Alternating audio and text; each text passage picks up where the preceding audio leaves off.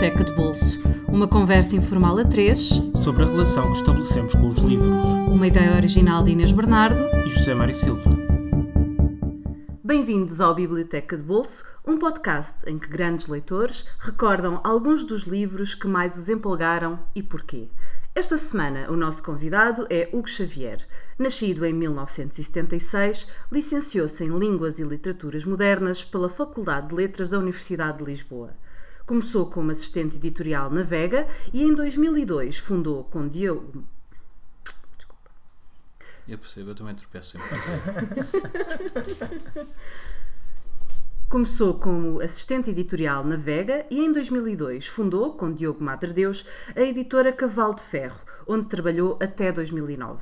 Desde então foi diretor editorial do Grupo Babel, em 2010-2011, e consultor editorial em vários projetos. Neste momento é um dos responsáveis pela iPrimatur, uma editora que se propõe colmatar lacunas da oferta livreira, recuperando obras e autores esquecidos através do crowd publishing, ou seja, recorrendo ao financiamento coletivo dos próprios leitores que podem propor ou escolher através do crowd publishing, ou seja, recorrendo ao financiamento coletivo dos próprios leitores que podem propor ou escolher os livros publicados. Olá, Hugo, obrigada por teres aceitado o nosso convite. Olá. Eu é que agradeço. Obrigado. Diz-me uma coisa, vamos começar com A Ilha do Tesouro, do Robert Sim. Louis Stevenson, mas disseste-me que tens uma surpresa não, eu... para nos fazer. Não, não era surpresa, é um. Vou, vou perturbar a vossa ordem normal do, do, do programa e, e, e, falar um bocadinho, acho que é importante, mais do, mais do que outra coisa, como, como explicar-me a mim como leitor uhum. uh, e explicar, porque é muito complicado. Uh, eu vou-vos Aliás, vou, vou, explicar porque é que eu sinto necessidade de fazer esta explicação. uh, deve ser uma coisa muito simples. Uh, eh, um, quando eu era editor da Cavalo Ferro e posteriormente, um, fiquei sempre associado a que eu era o editor de grande literatura, que é aquela coisa que nós portugueses, por uma, uma questão de tradição francesa, temos sempre de, de, arrumar as nossas caixinhas entre a grande literatura e a outra. E, e, e eu fiquei sempre arrumado nessa caixinha da, da, grande literatura, o que levou a coisas muito engraçadas, como a certa altura, por exemplo, na Cavalo Ferro, nós temos publicado alguns livros que eram um bocadinho mais comerciais e termos críticos a fazermos leituras de livros eh, como se aquilo só houvesse ali qualquer coisa escondida, brilhante. Não poderias ter escolhido uma coisa exatamente. se não fosse muito e, portanto, eu, eu, como leitor tenho de justificar e, e, explicar que eu sou um, um, leitor eh, que lê tudo. Eh, uhum. Agora já assim. completamente. Eh, mas entretanto já, já aprendi um bocadinho o ritmo, mas li tudo. E quando eu digo li tudo, ouço li desde aquilo que era muito mau, desde a banda desenhada má, a banda desenhada boa, uh, livros de aventuras, a policial, do pior que pode haver aos bons policiais, a literatura fantástica e, e, e consumi isto tudo. E, e portanto, uh, eu quando sempre, sempre disse que sou um leitor eclético, mas. Uh, neste momento limitei o meu ecletismo a várias a vários tipos de coisas mas continuam a ser muitas vezes diametralmente opostas. Eu consigo estar a falar de hum, autores hum, muito poéticos como o Manuel, Manuel Barros que trouxe hoje aqui, como consigo estar a falar de repente de, de um autor de literatura fantástica completamente comercial e americano e qualquer outra coisa do estilo. E, portanto, não tenho problemas nenhums com isso. E, portanto, queria também explicar porque na minha conversa como editor e hoje ao falar dos, de alguns livros dos que trouxe, que vos trouxe aqui, eh, vou eh, meter sempre conversa por muitos outros livros que eu não consigo parar de falar de livros. É uma coisa terrível e a conversa puxa sempre uns e outros Uh, e portanto era, era esse alerta que eu queria deixar aqui no começo, não é, não é feito, propriamente uma surpresa. Está certo, portanto, a partir daqui há, há monstros Exatamente. marinhos. Ah, nem mais. E começamos pelos monstros e começamos marinhos. pelos monstros marinhos da Ilha do Tesouro do E Robert. alguns monstros humanos também, lá pelo meio. Exatamente. Uh, a Ilha do Tesouro, que curiosamente ainda ninguém trouxe ao Biblioteca do Bolso, o que eu acho extraordinário, porque se há livro que normalmente e muitos, muitos leitores começam a fascinar-se pela leitura e sim, pela sim, literatura, sim. justamente com o Stevenson e com a Ilha do Tesouro. Ainda ninguém trouxe, és o primeiro, portanto, força. Explica-nos como, é que, como é que foi a tua descoberta da ilha vou, vou e do tesouro. A minha, a minha descoberta da ilha, curiosamente, foi uma daquelas descobertas eh, estranhas, porque eu não li este livro na idade em que tu devia ter lido. Um, li-o depois eu, eu comecei a ler uma das minhas grandes paixões por leitura, e agora vou pegar um bocadinho no que a Ana Maria Pereirinha falava no, há, uns tempos num, num vosso outro podcast. eu comecei a ler, a devorar livros das coleções juvenis da civilização, que eram coleções fabulosas. Uhum. tinham os melhores livros da época, traduzidos de todo o mundo. Aliás, a, a civilização era a única editora em Portugal que até aos anos 60 mandava gente à, à Feira do Livro de Frankfurt e antes de Frankfurt em Leipzig. e portanto era a única editora que realmente atenta ao que estava a acontecer lá fora. Uhum. Uh, e, e, eles trouxeram imensos, tinham séries fabulosas de livros de aventuras, alguns clássicos, nomeadamente tinham uma edição da, da Ilha do Tesouro completamente esgotada, que eu já andei procurar alfarrabistas em todo o lado e não encontrei em lado nenhum. Uh, era uma espécie de tentar fazer uma, um, o meu fetiche, como, como, a, como a Inês fez, relativamente ao 1984. Exato. Eu tenho umas quantas edições do, do, da Ilha do Tesouro, mas, mas nunca consegui encontrar esse. Uh, mas comecei por esses e, e, e adorava livros de aventuras desses que eram muito bons, por vários motivos. Eram, eram livros que tinham preocupações, eram muito didáticas, muito aristotélicas, a diversão e a educação ao mesmo tempo.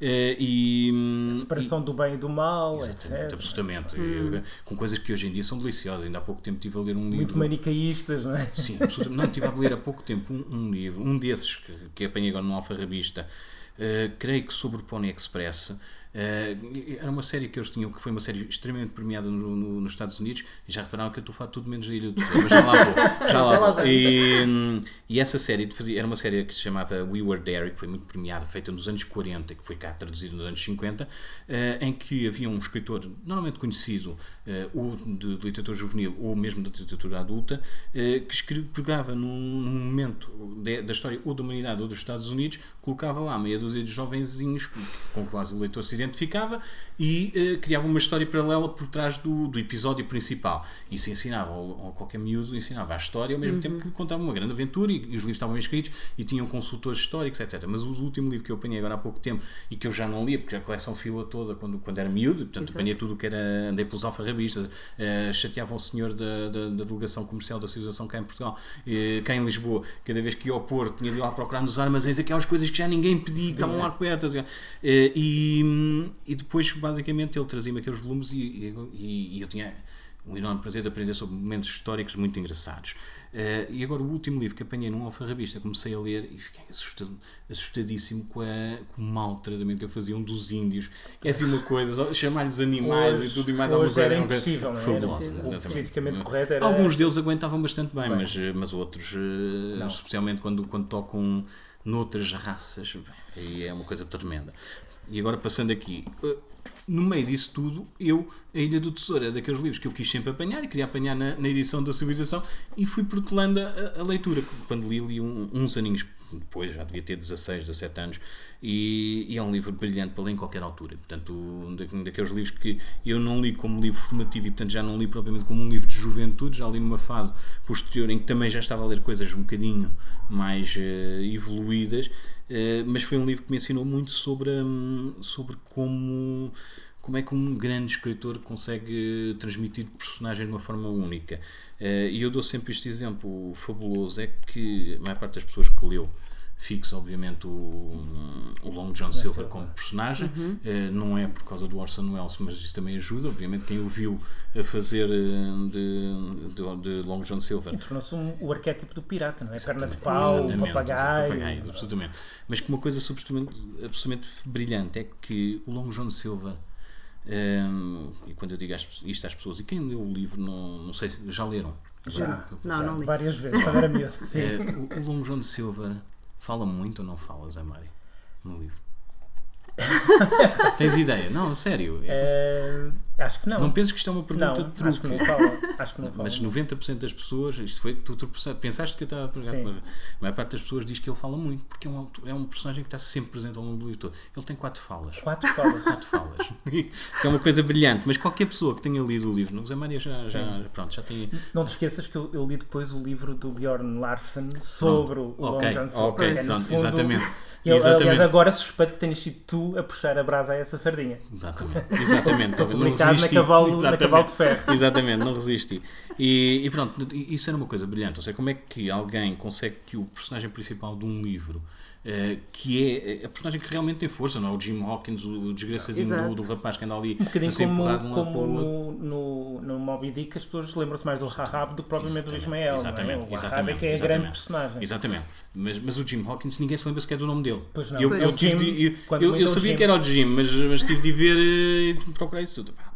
Uh, e, é, e é o brilhante é, é, é, de facto essa descoberta de, de, de, como é que como é que se consegue transpor e impor um personagem ao leitor desta maneira ele está sempre presente, mesmo em, em, longos pedaços do texto em que não há longo João Silva de maneira nenhuma, mas há assim uma sombra. A sombra uh, dele paira. Exatamente, sombra, sombra, sombra narrativa. Eu acho é?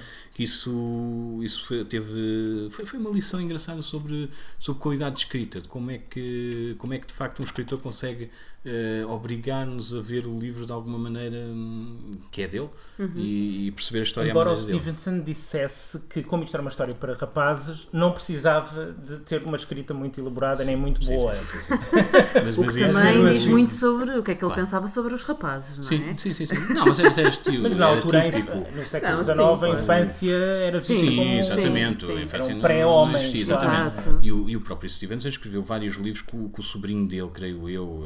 Há vários livros em que o sobrinho não é nomeado, mas que foi coautor uhum. e era um miúdo eh, e escrevia as histórias com ele. Portanto, há, há coisas muito, muito engraçadas no, na obra do Stevenson que eu, que eu adoro. Uh, acho que, que é um autor que ainda tem muito para trazer em língua portuguesa. Há muita coisa não está traduzida, há textos magníficos que eu, obviamente, esse é um dos meus grandes problemas estar aqui com esta conversa.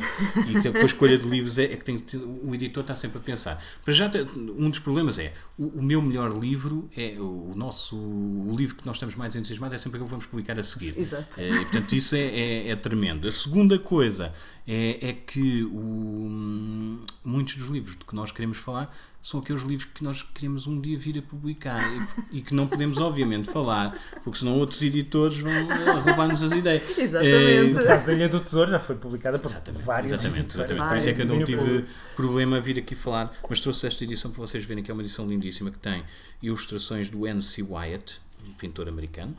Uh, e famosíssimo, e que, e que ainda por cima faz parte, que eu sou maluquinho por, uh, por saber histórias da edição, uh, e esta edição é uma edição mais moderna da primeira coleção, que era a coleção um, da Scribner's Clássicos e, e Juvenis, um, que foi a primeira coleção do, do mundo anglófono a ser impressa com ilustrações a quatro cores.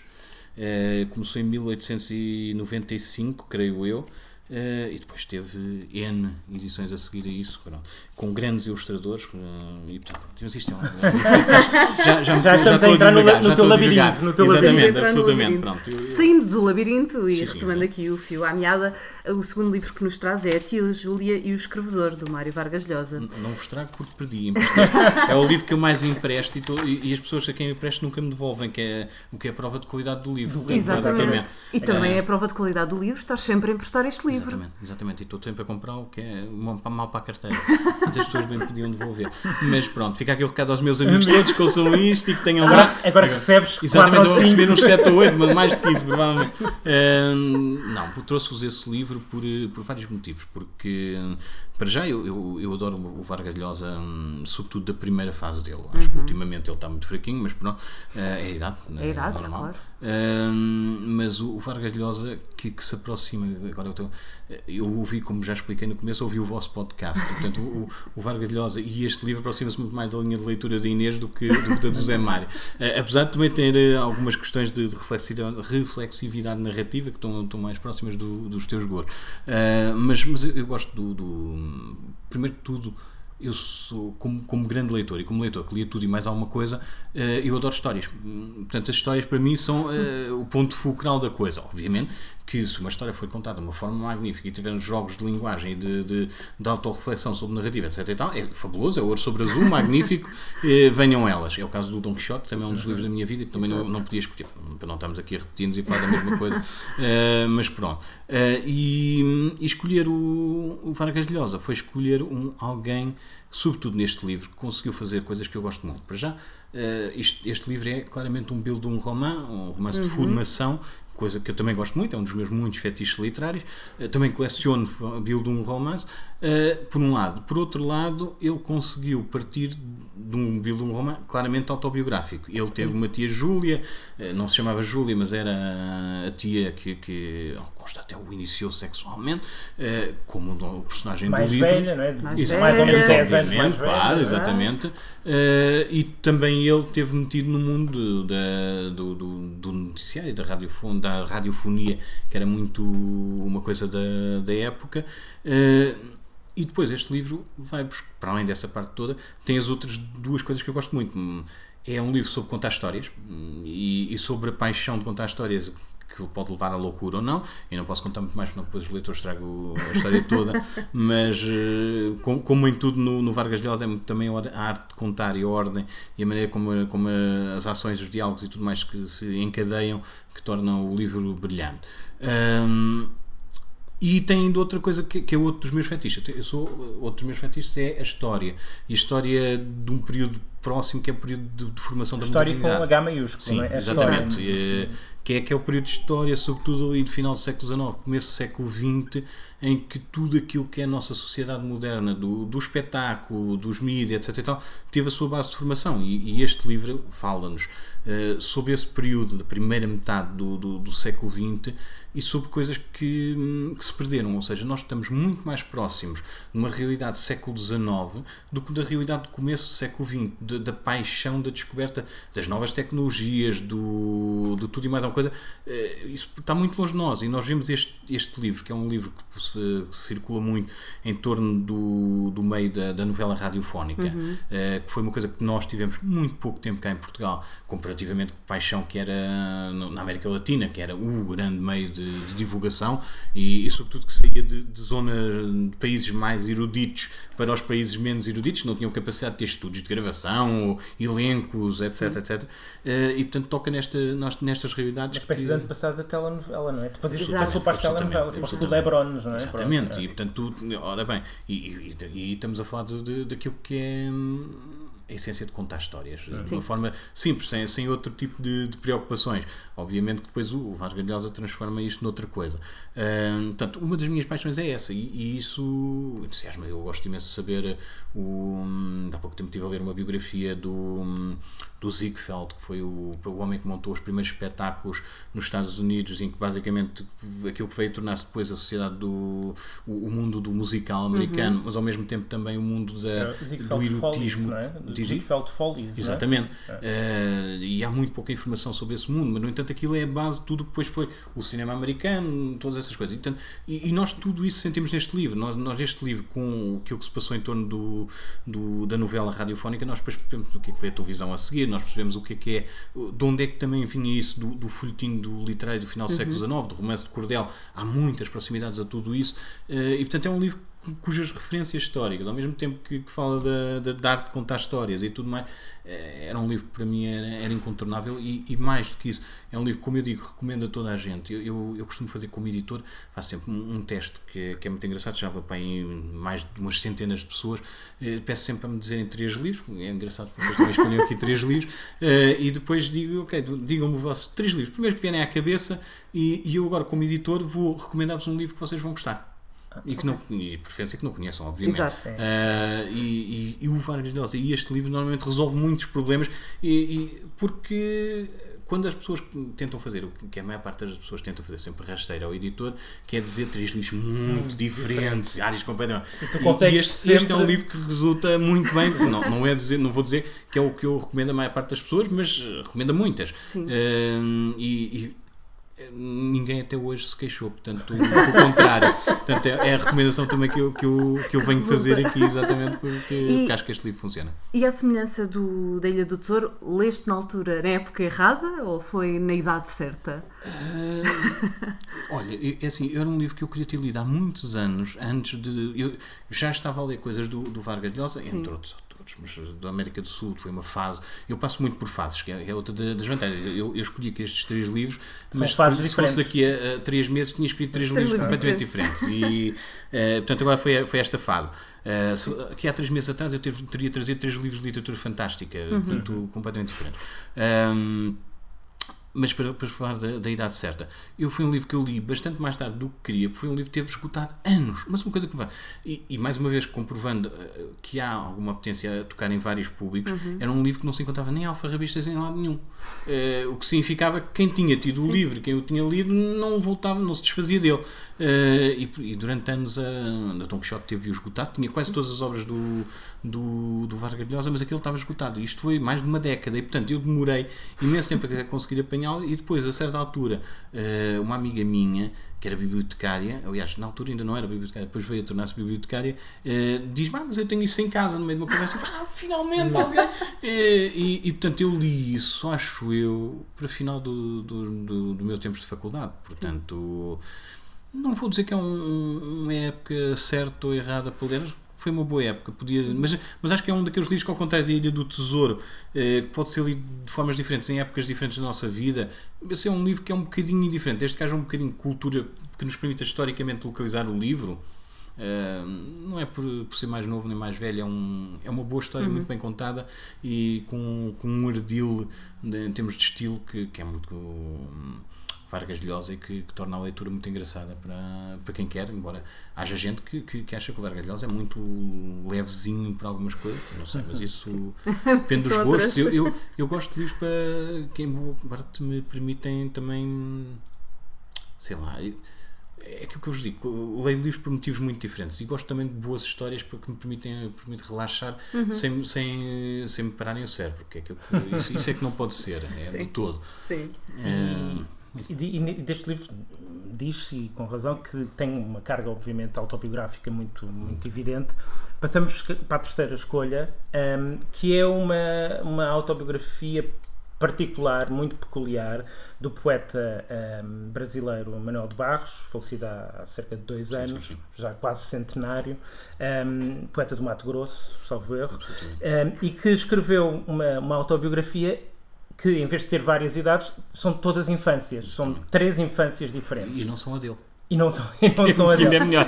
E não só isso, como o próprio objeto do livro é, é extraordinário. E tu trouxeste, nós, os, os, nossos ouvintes não podem ver, mas são três caixas de papel, cartão, eh, de cartão com, com, com papéis. Eu, eu trouxe-vos ainda é? o último, porque eu no, no, nos primeiros estraguei porque isto tinha tudo muito bonito. Isto tinha Os papéis um dentro tem um lacinho apertado. fabulosa, completamente sim. mariquinhas, mas uh, sem, sem conotações, uh, atenção a outras. Sim, sim, a política correctness é uma coisa que me irrita imenso. Uh, aqui há uns anos atrás, eu gosto também de contar histórias sobre edição e sobre tradutores. Aqui há uns anos atrás eu li um livro traduzido na Antígona, eu tive há pouco tempo com o Luís Oliveira sobre isso e contei-lhe a história, do Jack Lennon, e que, que havia uma história uh, deliciosa em que um conjunto de homens estava a morrer no meio de uma tempestade no norte, uh, uhum. no norte do que o London tão bem descrevia, uh, e, e, estavam a morrer e, e estavam a abraçar-se uns aos outros para, para, absorver o máximo de calor, e, e, um deles, quando o outro se abraça, quando o outro se abraça, ah, afasta-te, seu maricas! E na altura, o, a tradutora da tradução atual achou por bem pôr uma notinha e explicar, naquela altura, as, eu, eu, quando estas coisas, quando o political correctness entra para este nível, eu sinceramente faço perder. Desculpem, voltando, voltando à história, isto tudo para falar de um, de um laço de mariquinhas para dizer que não há. Pronto, é uma, é uma edição muito bonita uh, e, sobretudo, porque, quem sabe de edição, estes livros estão estão, são publicados com, com folhas soltas, que isto eram cadernos preparados para quem quiser poder encadernar, na realidade. Uhum. Um, eles vêm, este decidiu agora não sair só para me chatear. Neste eu não tenho o Hugo está a tentar tirar as folhas de dentro da caixa. Tem tornar a coisa muito visual. Pronto, finalmente está a sair. Sim. Uh, está mesmo preso. Uh, pronto, e isto são folhinhas basicamente A4 dobradas uh, dentro de uma folha ligeiramente maior. E tem Uhum. Como podem ver, e tem umas Pode, ilustrações fabulosamente lindíssimas. São da filha, não é? São da filha, não é? De, ah, sim, sim. São, é, é, sim, exatamente. É, a maior parte de, de, dos livros dele são com ilustrações de outras pessoas, mas neste caso acho que é mesmo, são todos da filha.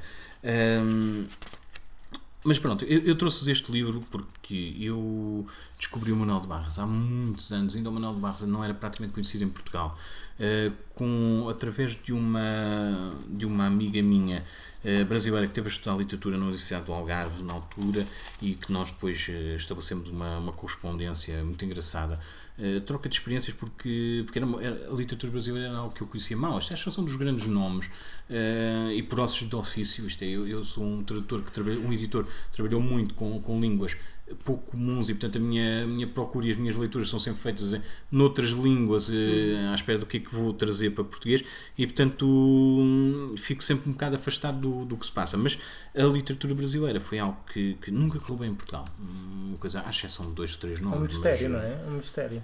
eu acho que nós temos um, nós temos um problema grave e, esse é um dos motivos por quais eu escolhi este livro e também vinha falar sobre ele. Uh, nós temos um problema que está mais do que reconhecido uh, com a nossa cada vez menor cultura a todos os níveis, uh, que se reflete muito na diminuição do número de, de vocábulos que usamos. Uhum. Nós temos a usar, eu não vou falar em Portugal porque nós não temos estudos para isso, mas isso está a passar-se a nível universal. Eu, hoje em dia a literatura, o, o mundo anglófono por exemplo, uh, os últimos estudos de, de, Oxford, etc. E tal, dizem que os ingleses usam em média uh, eh, 400 a 500 vocábulos uh, na sua vida normal e que há coisa de 30, 40 anos eram mais de 800. Portanto, a nossa sociedade está a perder vocabulário. E eu acho que isto tem muito a ver com a, com a, com a pergunta que estavas a colocar sobre o, sobre o porquê da, da literatura brasileira não funcionar. Os brasileiros não têm grandes prejuízos em, e então Manuel de Barros, em inventar vocabulário, em pôr, brincar com as palavras, em pôr novas ordens na, na coisa, e, e nós somos, estamos muito preocupados com, com uma pureza de linguagem que, que não faz sentido e que é completamente castradora daquilo que, que é a literatura uhum. e, e, que pode ser a poesia. E, e, eu acho que isso se reflete a todos os níveis. A nossa poesia portuguesa moderna sofre muito com isso, sofre muito com isso. Há, há prisão vocabular, há uma coisa que, que, me assusta tremendamente. Eu, por exemplo, então foi uma, foi uma descoberta para ti, foi, o, foi Manuel de Barros. Sim, Essa liberdade. Uh, uh, sim, o Manuel, já, já reconhecia noutros escritores brasileiros, uhum. mesmo, repare, mesmo um, um, um Jorge Amado gosto ou não, e eu tive a fase em que ainda consumi duas ou três coisas. Uh, gosto, há algumas obras dele que são boas, mas não é assim um autor que eu, que eu adoro. Mas mesmo o Jorge Amado consegue ir buscar uh, e recriar o, os diferentes grupos de diferentes pessoas, de diferentes estados sociais, etc.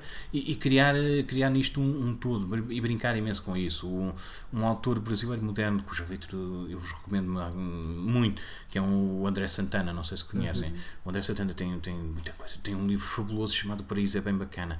É assim uma coisa extraordinária, um livro. É um título eu, bacana, é um título bacana Absolutamente. Um, um, livro que eu adoraria publicar em Portugal, mas não posso publicar porque é um livro uh, basicamente sobre futebol. É um romance em torno de futebol, apesar de ser tudo menos sobre futebol, mas, uh, mas que infelizmente o nosso público cultural, dos muitas preocupações que tem, para além da, da, da pureza com a linguagem, está num certo clichê de comportamentos e, obviamente, alguém que uh, se mexe na, na, no mundo da alta cultura e da literatura e assim, não gosta de futebol. Uh, é uma coisa perturbadora, mas pronto. No meu caso, não, isso não acontece. Sim, eu, mas, eu mas, adoro mas ler. Reconheces, mas reconheces mas adoro é um... ler literatura Exatamente. sobre futebol. Sim. Adoro. Então, olha, recomendo este livro, vais adorar. É um livro brilhante. Pronto, e, e estão a ver, eu. eu mas é engraçado, não, não, não faz mal. Eu, eu, eu gosto não deste para. caos. Logo, a epígrafe do, do, da primeira destas infâncias é: Sim. O que eu não invento é falso que, é, que eu acho que é um excelente ponto sim, de partida para alguém, alguém falar sobre, não, sobre, e, e ele, sobre o seu passado. E o Manuel de Barros passa a explicar logo a seguir, deixa-me chegar aqui à é pela primeira, acho é essa. É não, esta é a terceira infância. Terceira, pois é, exatamente. É, exatamente, esta é, é, a infância, o primeiro. Eu agora estava aqui a procurar uma primeira infância, mas não, ele tem a infância, a segunda infância e a terceira infância. Um, e ele explica, basicamente, uh, eu não tive tempo para confirmar, nem, nem tempo nem daquelas coisas que lá está, li os livros todos e depois não fui confirmar. Uma coisa importante eu explico logo aqui num, numa introduçãozinha, num texto de introdução, uh, que teve uma influência diferente dos outros meninos e, portanto, decidiu uh, inventar. Uh, e estes textos são a invenção da sua infância ideal. E, e, eu explico o problema, e isso era a parte que eu ainda não fui ver, porque ele diz que tinham qualquer problema. Eu que vejo mal Estou, estou a ler aqui com uma, com uma enorme proximidade, que é um dos meus problemas. Estou a tapar provavelmente o microfone. uh, mas ele diz que eu tenho um, um, um ermo enorme dentro do olho. Uh, por motivo do ermo, não fui um menino Peralta.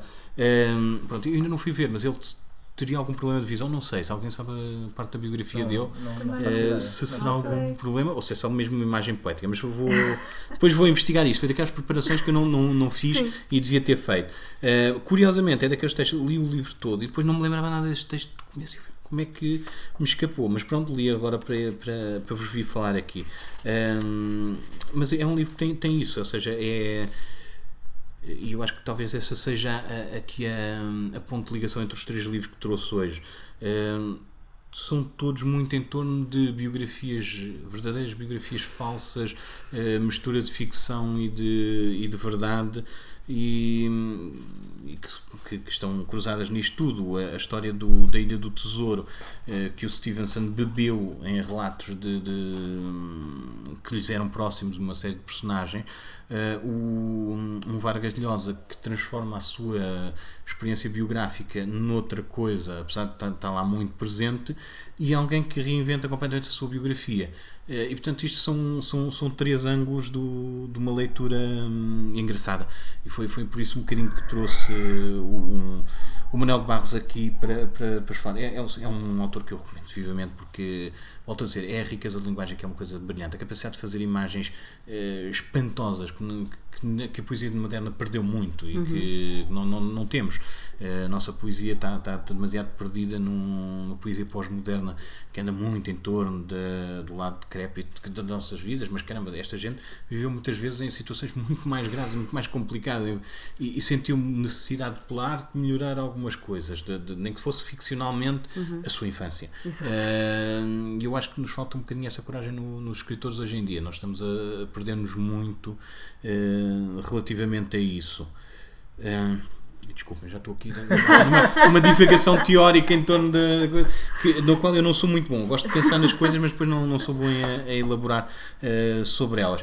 Um, uma das coisas que eu queria dizer sobre, também sobre tudo isso, com exceção aqui do, do Manuel de Barros, que não se enquadra no, no. é fazer mais uma recomendação de um livro você, Mário, provavelmente conhece. Nós já suspeitávamos é. que não iam ser só três. Sim, exatamente. exatamente. É terrível, muito é mais. Mas atenção que, por exemplo, eu tinha descrito no e-mail o que é que eram os runner-ups para esta, sim, Ainda não falei nenhum deles, nem vou falar. É nem nem vou falar, atenção, que é muito mais giro. Agora uh, fica exatamente. para uma, uma, não, uma, uma segunda visita daqui a uns meses. Quando vocês tiverem repetido toda a lista de grandes leitores portugueses. No programa número 184. Exatamente, qualquer coisa assim, exatamente. Ora bem.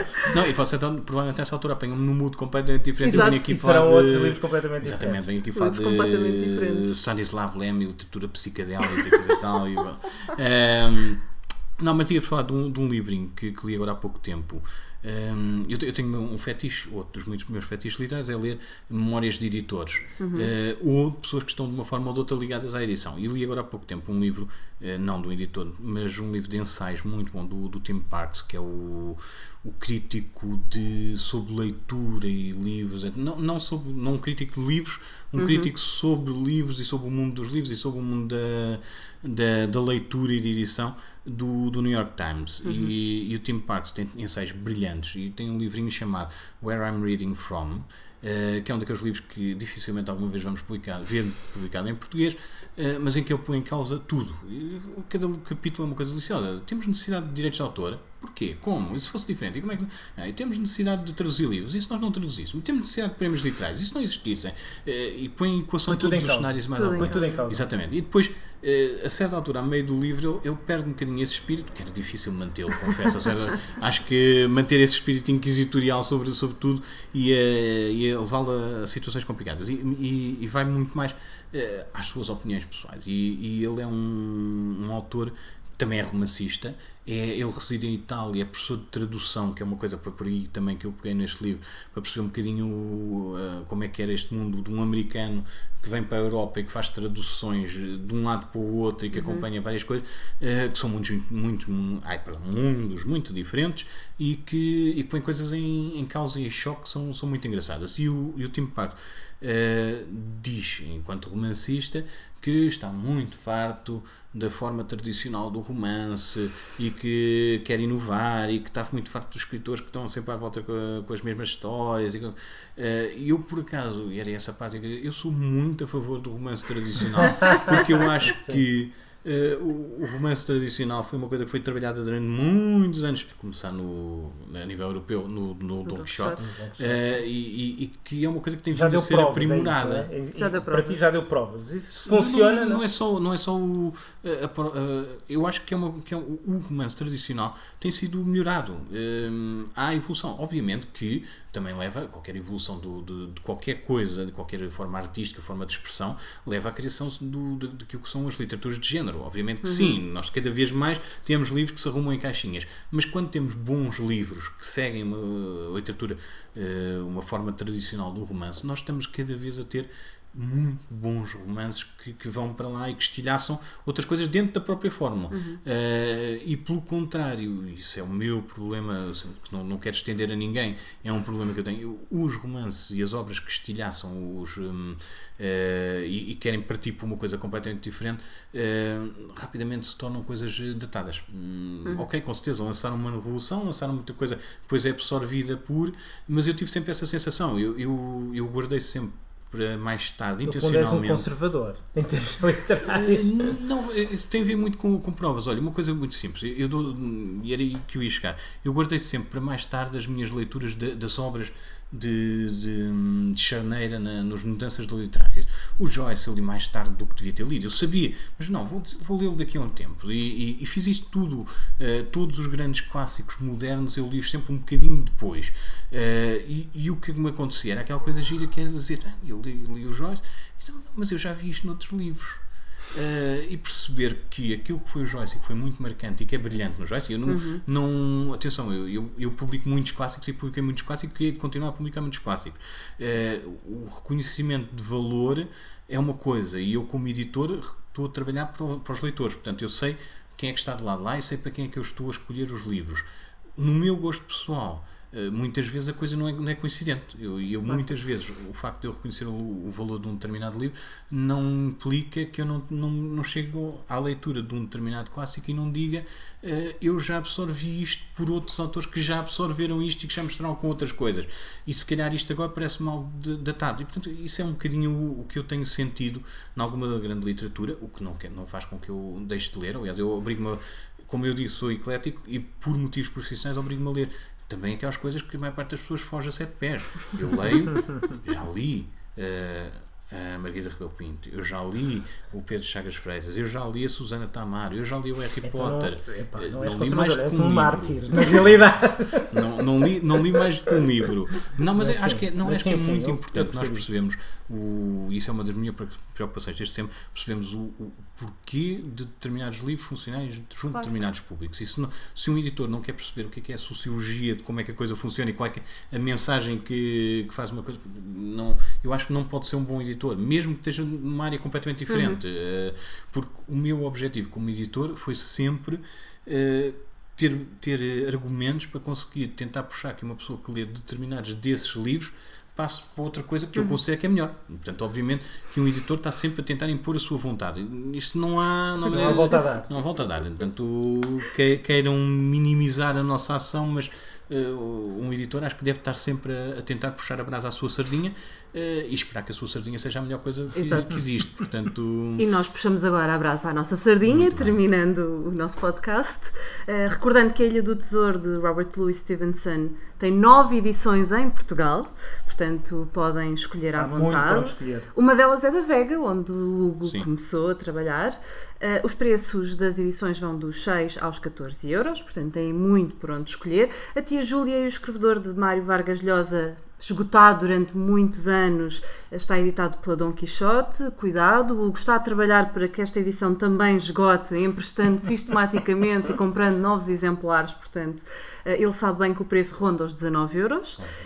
E as Memórias Inventadas de Manuel de Barros, infelizmente não está nenhuma edição disponível em Portugal. O Hugo trouxe-nos uh, uma editada pela Planeta. E esta já não existe? Já e esta, exatamente, e esta já não existe, está esgotada. Talvez em algum alfarrabista as pessoas possam encontrar. Nós marcamos encontro novamente para a semana. Uh, não se esqueçam que a Biblioteca de Bolso está disponível através do iTunes, do SoundCloud e por subscrição RSS todas as segundas-feiras. Aproveitem, os dias estão mais longos, passem pela nossa página do Facebook, em facebook.com.br Biblioteca de Bolso, partilhem as vossas leituras de verão, partilhem aquilo que vão ler, aquilo que estão a ler, critiquem os nossos programas. Muito obrigada, Hugo, por teres vindo. Até para a semana. Até o programa 118. 184. Ah, 184, perdão. Até para a semana. Já estava a tentar adicionar.